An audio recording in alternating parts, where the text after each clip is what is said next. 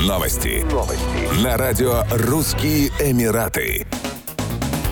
Дубайская полиция задержала банду из трех человек, подозреваемых в краже девяти диспенсеров для воды из частного дома. О краже сообщил представитель риэлторского агентства, обслуживающего виллу. Он обнаружил, что дверь была вскрыта, а кулеры похищены, и вызвал полицию. По результатам расследования и просмотра записей с камер видеонаблюдения полиции удалось арестовать троих человек. Они проведут три месяца в тюрьме и выплатят штраф в размере тридцать пять тысяч дирхамов, почти десять тысяч долларов. После отбытия наказания осужденные будут депортированы на родину.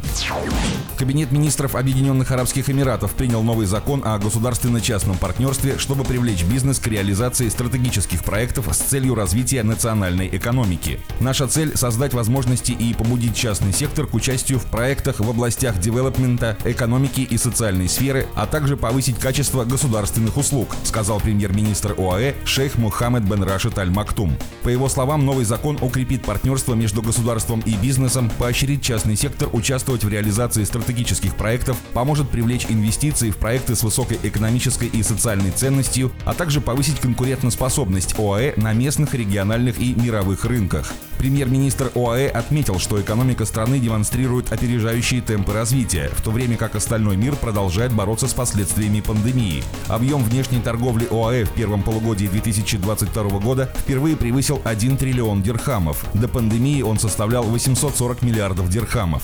ОАЭ возглавили сто пятьдесят шесть глобальных рейтингов, сто двадцать один до пандемии, а также вошли в десятку лучших по четырёмстам тридцати двум глобальным показателям, триста четырнадцать до пандемии. В том числе ОАЭ удерживают лидерство в области безопасности, развития инфраструктуры, гибкости правил и другим.